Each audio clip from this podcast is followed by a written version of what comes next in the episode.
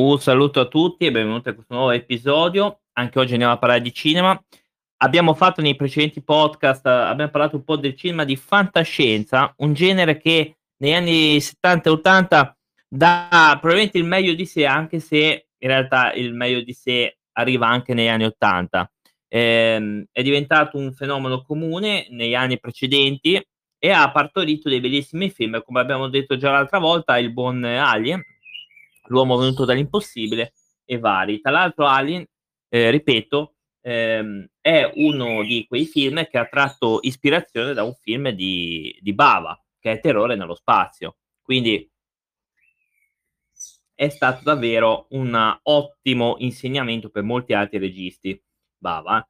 Allora, gli anni 80 che partono, il genere di maggiore successo del cinema degli anni 80 è proprio la fantascienza che può vantare le tre pellicole più viste del decennio, assieme a vari clamorosi successi e film di cult. La fantascienza cinematografica si è ormai svincolata da quella letteraria, tanto che i film di maggiore successo non sono più, tramite in pochi casi, adattamenti di romanzi, ma storie originali scritte appositamente per il grande schermo. Negli Stati Uniti il cinema fantastico, che comprende, come abbiamo già detto mille volte, l'oro, la fantascienza, il fantasy, il surreale, in camera nel 1982 quasi il 50% degli incassi, mentre invece nel 71 era solo il 5%.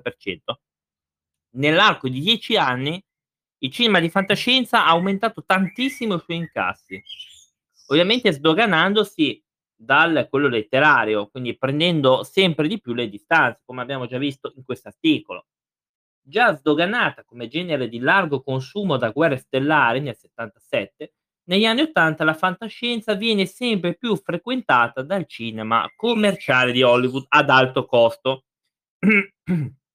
oltre che agli altri due film della prima trilogia che è L'impero eh, colpisce ancora dell'80 e Il ritorno dello Jedi dell'83.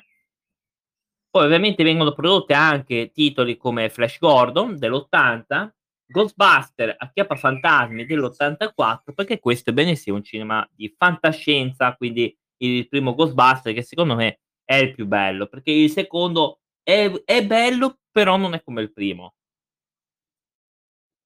Poi mi dicono anche l'ultimo che è molto interessante. Non cito quello con le signorine perché quello per me non è proprio Ghostbuster. È gente che ha il costume di Ghostbuster che è veramente brutto quello e poi abbiamo Explorers dell'85 di Joe Dante, del grandissimo Joe Dante, che è un ottimo regista. Joe Dante purtroppo si è un po' perso, però ha fatto delle belle chicche. E Ritorno al futuro, ovviamente, abbiamo anche, eh, non è Ghostbusters, ma è Capitan America eh, versione segreta.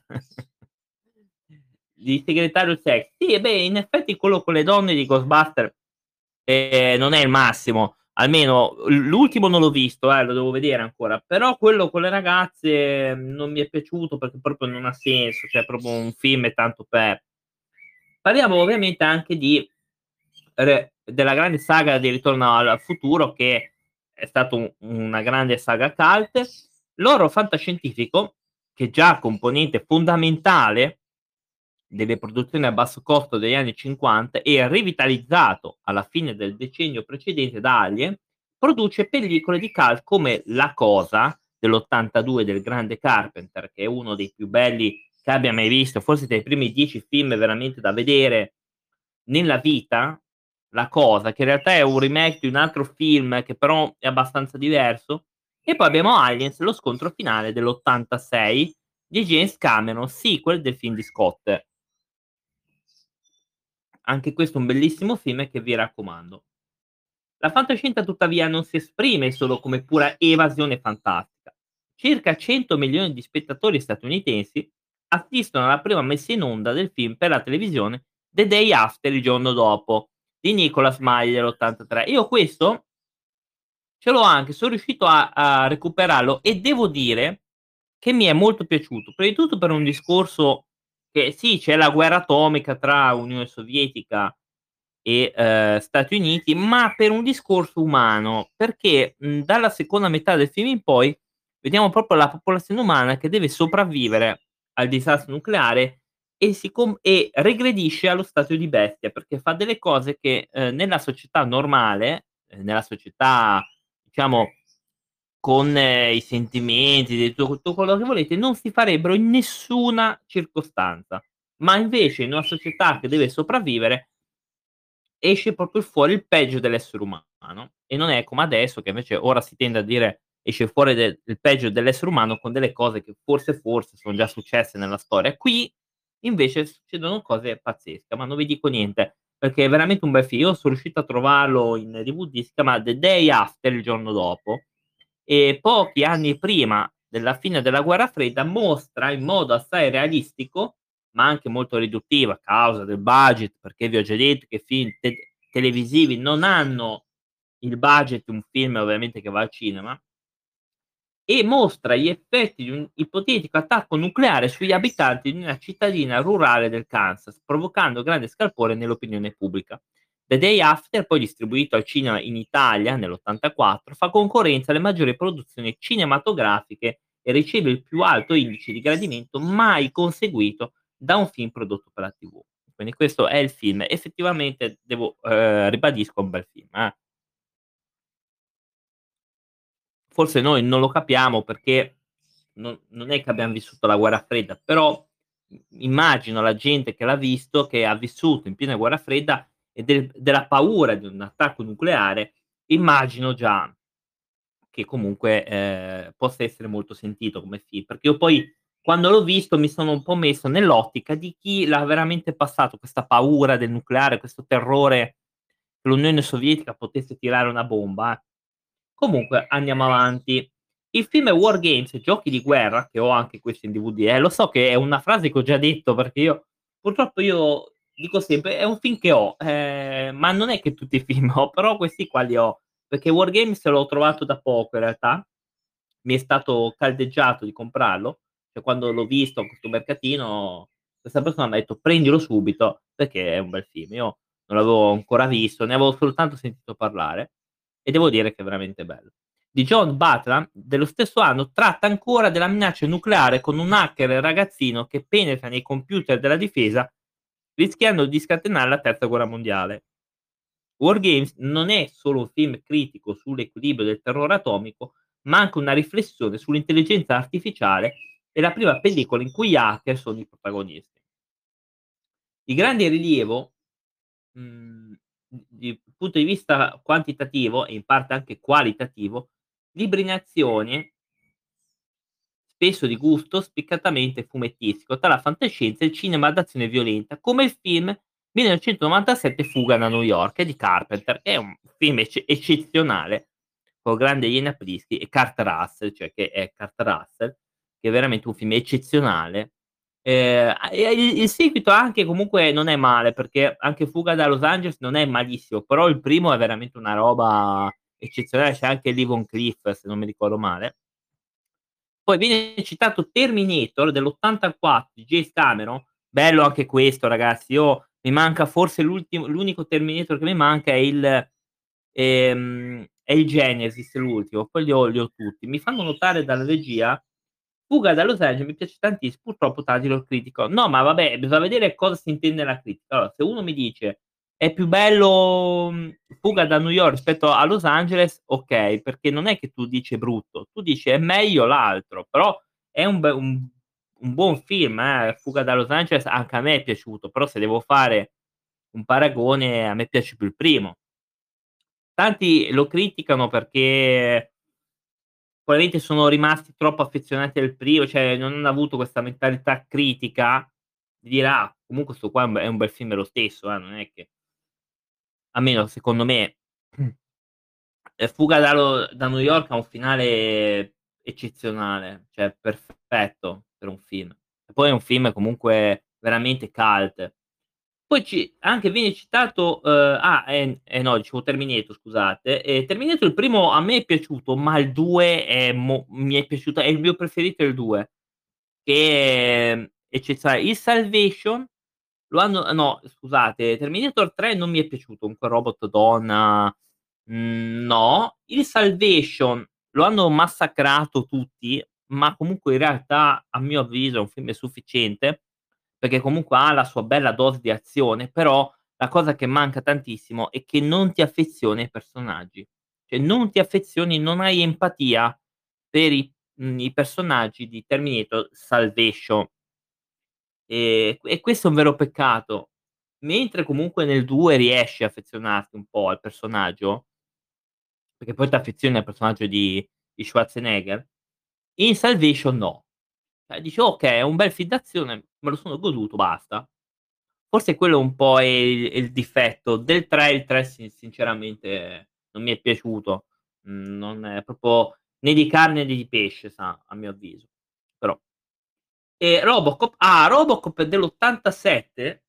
Ehm, altro anche qui ce n'è un po' da parlare, ehm, magari lo faremo con episodi dedicato alle saghe cinematografiche, perché ce ce n'è in realtà da dire, ehm, di questo Terminator. Hanno fatto anche un remake hanno fatto anche un cartone animato, però non non me lo ricordo, però posso dire che Robo comunque non era male, il primo Robocop è abbastanza interessante. Poi vabbè, il re il remake a mio avviso se lo potevano anche risparmiare, per un discorso che io so sono sempre dell'idea che fare remake, reboot, remaster, tutte 'ste robe diciamo che uccide un po' la creatività in in certi contesti. E è anche vero che il cinema purtroppo ormai ha fatto tutti gli argomenti, li ha fatti tutti e quindi giustamente deve un attimino far uscire qualcosa, ehm, però ci si poteva anche risparmiare.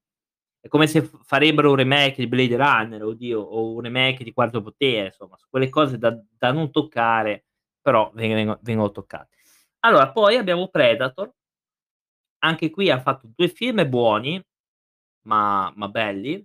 Ehm, il primo Predator dell'87 con Schwarzenegger che sono nella foresta del Vietnam.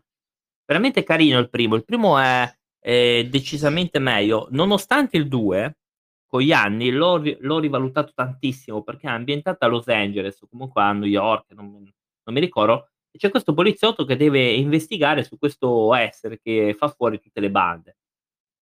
E quindi il 2 è veramente carino per anche per quell'area cupa che ha il film. Il Predator 2 comunque è un bel film, ma il primo, boh, non lo so, il primo mi dà quella bella dose di di trashume, anche se non c'è in realtà, eh. Ehm, e là poi c'abbiamo il il mi sembra il remake di The Predator e forse abbiamo un altro seguito, forse Prey, credo che sia una roba dedicata ai Predator, ma, ehm, poi abbiamo quelle 2 robe Alien vs Predator che vabbè, lascia lasciamo perdere. E poi abbiamo, ehm, la prosecuzione del ciclo post-apocalittico di Mad Max che, ehm, è il guerriero della strada Interceptor e il guerriero della strada dell'81 e si conclude con Mad Max oltre alla sfera del tuono dell'85. In realtà poi hanno fatto, ehm, l'altro, che è quello uscito qualche anno fa, che è molto bello, molto bello. Mentre invece Interceptor, il guerriero della strada è un buonissimo film. Mad Max oltre la sfera del tuono c'è Tina Turner anche. No, però quello, ehm, fondamentalmente su quei film che comunque sei affezionato. Io l'avevo visto su una TV regionale, Mad Max oltre la sfera del tuono, e, ehm, ci sono questi bambini perduti. Sembra, ehm, Peter Pan post apocalittico, cioè questa città di bambini, ehm, perduti, boh, non si capisce bene 'sta cosa. Infatti, ehm, a mio avviso il 3 è quello meno interessante della trilogia però comunque è un buon film anche questo, eh. Passa invece un po' inosservato, malgrado la riuscita tecnica e la suspense, il film britannico Atmosfera Zero dell'81 è un western spaziale in cui la trama ricorda Mezzogiorno di fuoco. Tra i titoli epocali del decennio, immancabile E.T. l'estraterrestre dell'82 di Spielberg, il film di maggiore successo degli anni '80, ideale continuazione della fantascienza messianica e ottimista di Incontri ravvicinati del terzo tipo del '77. Il film propone un originale nuovo approccio alla fantascienza, sovrapponendo, assai singolarmente, l'elemento favolistico a quello fantascientifico.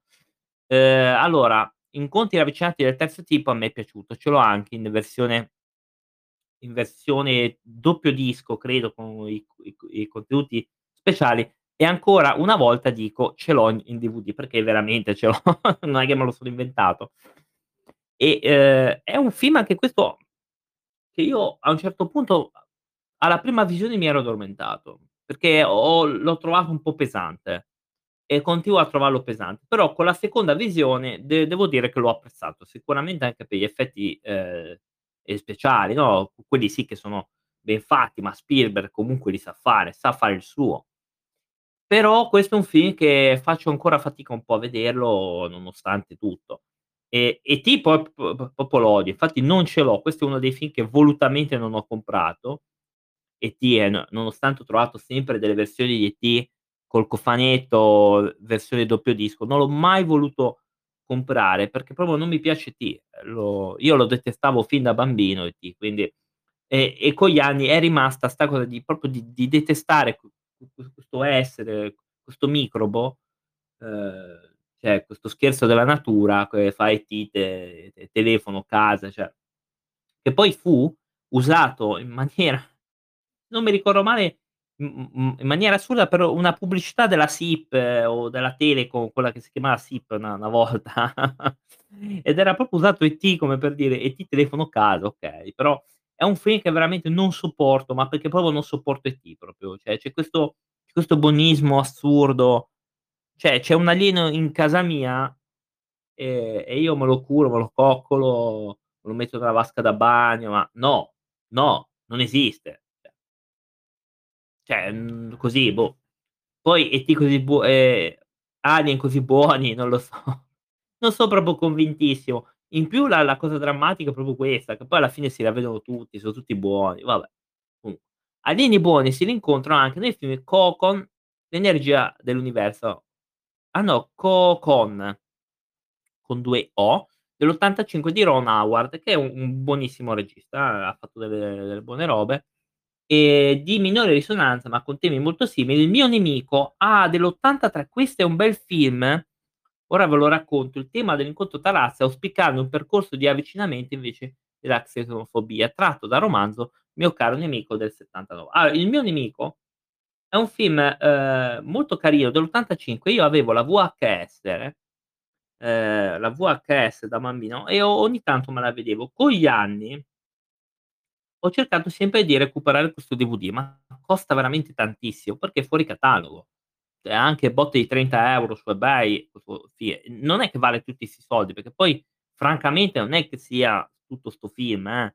Cioè è buono, tratta questi temi, interessante, ehm, c'è la storia di questo di questo astronauta che diventa amico di questo alieno, che poi de degli esseri umani cattivi rapiranno il figlio di quest'alieno e lui deve andare a salvare q questo fi questo scricciolo, questo schifoide, no, che poi è brutto il figlio di 'sto qua, eh, si poteva anche lasciare lì dov'era, però però, ehm, è un buonissimo film perché appunto riprende ehm, riprende questo tema della xenofobia, eccetera. È un bel un bel film e probabilmente anche passato male, perché purtroppo andava anche visto più volte.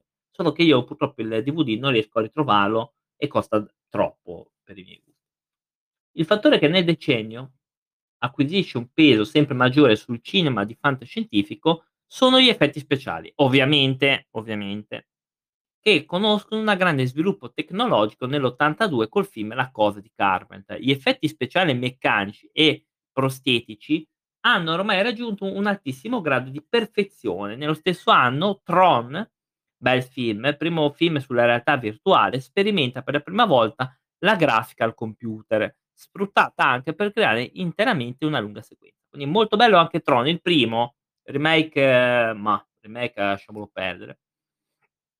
Sfrutta anche per creare interamente una lunga sequenza di battaglie spaziali in giochi stellari, anche questo è un bel film che ce l'ho, lo so che l'ho già detto, ma è così, dell'84 di Nick Castle, e che alla fine del decennio con Abyss dell'89 di James Cameron e Moontrap Destinazione Terra mostrano già possibilità sbalorditive. Allora Abyss dovrei averlo, dell'89, ma non mi ricordo se quello ehm, forse no, perché ho comprato un film eff effettivamente o di di questa gente qua, anche se non mi ricordo bene, ma mi sembra di averlo. Poi devo andare a vedere ne nella mia lista. Comunque ehm, bello anche Giochi stellari, che ho già avuto modo di di vedere, molto carino, e ovviamente gli effetti speciali, no, perché, mhmm, tempo fa un recensore su YouTube disse: "Ma, s se non ci sono i soldi non si può fare un film di fantascienza. È così. Cioè, si può fare, però ecco, purtroppo latita un po', ecco. Quindi un film di fantascienza, se vuoi fare guerre tra pianeti, eccetera, devi buttare i soldi, perché se no non ce la fai. È come un film fantasy. Voi vi vi immaginate un film come Il Il Signore degli Anelli con 30.000.000 invece che 300.000.000. È un po' diverso, quindi senza soldi chiaramente non si possono fare effetti speciali giganteschi, devi comunque limitarti, ma è anche normale. Andiamo avanti. Se gli gli anni '80 so segnano il trionfo della fantascienza come genere di intrattenimento di massa, nondimeno nel corso del decennio vedono la luce anche opere d'autore di grande rilievo, come Blade Runner dell'82 di Ridley Scott, bellissimo, bellissimo, bellissimo. Malinconico e struggente noir ambientato nella cornice altamente suggestiva di Los Angeles del 2019 e raffigurata con grande raffinatezza scenografica e luministica. Blade Runner è un film cult, belliss c'ha un monologo che finale che è è pazzesco, è agghiacciante, ma non perché è brutto, perché è bello. Blade Runner. Io io penso che tutti l'hanno visto Blade Runner, eh. Boh, ora c'è anche Blade Runner 2049 che l'ho visto, è un buon film, però io il primo sono molto affezionato al primo, poi c'era veramente il monologo finale che è una cosa ehm, ho brividi ancora oggi quando li sento, cioè quando lo sento è è pazzesco. Quella è veramente una cosa un film eccezionale.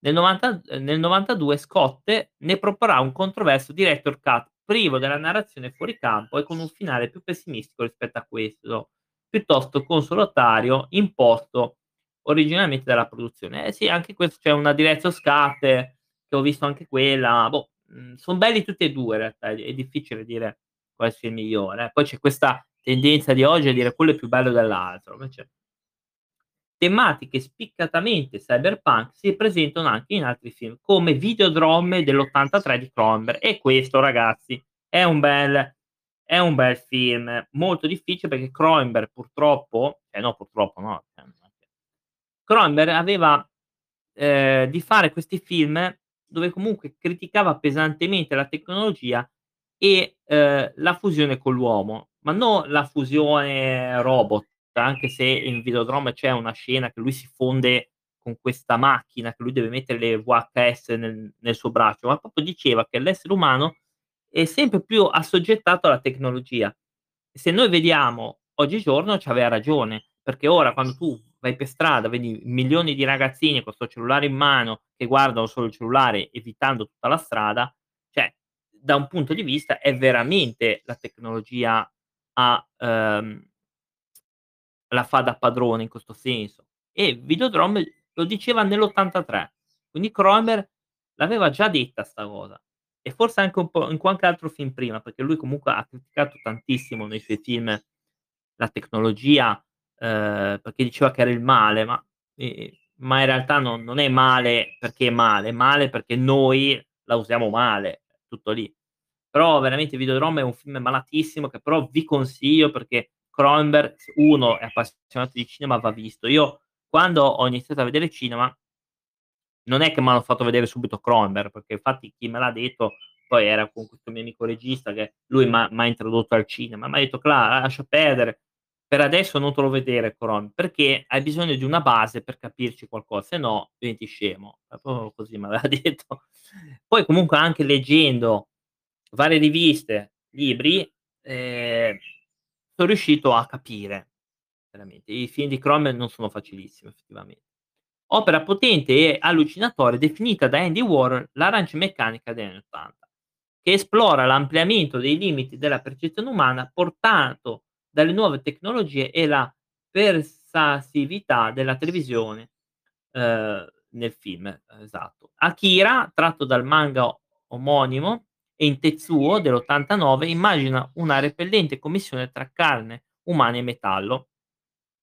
Degno di essere annoverato tra le vette del genere, e non solo, è il capolavoro Brasile dell'85 di Terry Gilliam, che ce l'ho anche anche Brasile chiaramente. Sì, lo so che io lo dico sempre ormai, ce l'ho, ce l'ho. Gro grottesco e surreale, apologo sull'oppressione del sistema, che annulla ogni iniziativa personale e priva l'individuo dei suoi sogni, imponendogli i propri finti valori, opera straordinaria per la lucida e spietata analisi delle aberrazioni della modernità, l'altissima suggestione figurativa surreale e la destabilizzazione mescolanza di tragico e comico. Il film da molti etichettato in modo un po' banalizzante come una rilettura in chiave grottesca del film 1984 di, ehm, George Orwell. Pur rivelandosi un insuccesso, diventerà col tempo un cult di nicchia per i cinefili di mezzo mondo e verrà annoverato come un manifesto del cinema postmoderno. E purtroppo è la fine che fanno tanti film, che a inizio floppano in modo anche anche clamoroso, ma poi diventano dei cult, e Brasile è uno di quelli. Ma d'altra parte anche un film apparentemente solo di genere come 1997 Fuga da New York, aveva mostrato sotto la scorza avventurosa veleni politici visceralmente nichilisti e un discorso disincantato e pessimistico sulla fine del sogno americano. Così come La cosa dello stesso regista ricorreva ai meccanismi del thriller horror per mettere in scena un'amara metafora del cinismo e dell'animalesco individualismo umano, come pure si vede nella Mosca di Cronenberg. Altro bel film La mosca, un altro film eccezionale, lasciate stare il 2 che non ha nulla a che fare. Le commedie di ispirazione fantascientifica negli anni '80 rivestono un ruolo importante al botteghino, con i primi 2 film della trilogia del Ritorno al futuro, '85 e '89, Ghostbusters dell'84 e il seguito dell'89 e ancora Tesoro, mi si sono ristretti i ragazzi dell'89 prodotto dalla Walt Disney Pictures. Una nota a parte merita Dune del visionario Lynch, all'epoca una delle produzioni di fantascienza più spettacolari e dispendiose della storia del cinema e che malgrado lo scarso successo nel mercato statunitense e le critiche per una trama troppo complicata, ha indubbi meriti sia sul piano visivo, sia per essere stata la prima e unica produzione cinematografica a portare sullo schermo il celebre e complesso romanzo di Frank Herbert. Ah, Dune devo dire Dune che è un film veramente anche questo pesante, bello, ve pesante. Il nuovo non l'ho ancora visto, però mi dicono che è un bel film. Ehm, però quello dell'84 veramente ha dei ri riferimenti religiosi all'interno, biblici, cioè ha de delle cose incredibili, bisogna cogliere le citazioni. Io stesso non non le ho neanche colte tutte. Ehm, però veramente un film eccezionale, eh, un film che non mi stupis che non mi stupisce che abbia floppato per un discorso che la trama è troppo complicata effettivamente, ma poi eh, da molti è come per in molti casi, del pubblico medio, è come tirar fuori sangue da una rapa. Non non puoi dare un film così alla massa, perché la massa non lo capisce, ma non perché perché non non interessa capire. Gli anni '80 si chiudono col campione di incassi Batman di Burton, bello, quello bello veramente, quello di Ba cu quella di Burton, a mio avviso è veramente assurdo, perché, ehm, io ho avuto l'impressione che la figura di Batman venisse, ehm parodizzata diciamo, fosse una parodia di un supereroe, ma non come i telefilm degli anni '60, ma fosse proprio sopra le righe il Batman, u un una caricatura di di un eroe. E poi ovviamente, ehm, ci sono i seguiti di Superman, scaduti nell'alta parodia in stile camp, una sorta in cui tuttavia seguirà anche la serie di Batman, col terzo e quarto film affidati a Schumacher. Oh mamma mia, Schumacher ha fatto dei Batman terribili, uno quello con Clooney, ehm, che è agghiacciante, eppure aveva un cast mi sembra eccezionale, quello con mi sembra c'è Jim Carrey che fa l'enigmista, tutta 'sta gente. Incredibile. Però son riusciti con un cast del genere a fare delle oscenità. Comunque vabbè. Ragazzi io ho finito gli anni '80, la prossima volta ci buttiamo sugli anni '90, quindi andiamo avanti ancora con questa nuova con questa rubrica del cinema di fantascienza, poi andiamo con gli anni 2000, che avremo anche qua da da parlare, un pochino di film di supereroi forse, perché in realtà c'entra anche con, ehm abbiamo anche da parlare di questo, perché i film di supereroi sono, ehm, della fantascienza chiaramente. Poi abbiamo in Italia, cosa sarà il cinema di fantascienza in Italia, quindi andremo ancora di più a buttarci questa questa roba, anche se in realtà ne ho già parlato, ma credo che comunque si possa fare un piccolo excursus ancora. E temi ed elementi tipici, prodotti e deformazioni d della scienza, poi vedremo i viaggi nello spazio, visioni dal futuro, effetti speciali, eccetera. Quindi andremo a vedere tutte le varie tematiche di come si compone un film di fantascienza, perché se no è inutile anche fare le puntate senza spiegare niente. Io, uhm, detto quello vi ringrazio, vi do appuntamento alla prossima, grazie per l'attenzione e per, ehm, ascoltare il pod alla prossima. Ciao.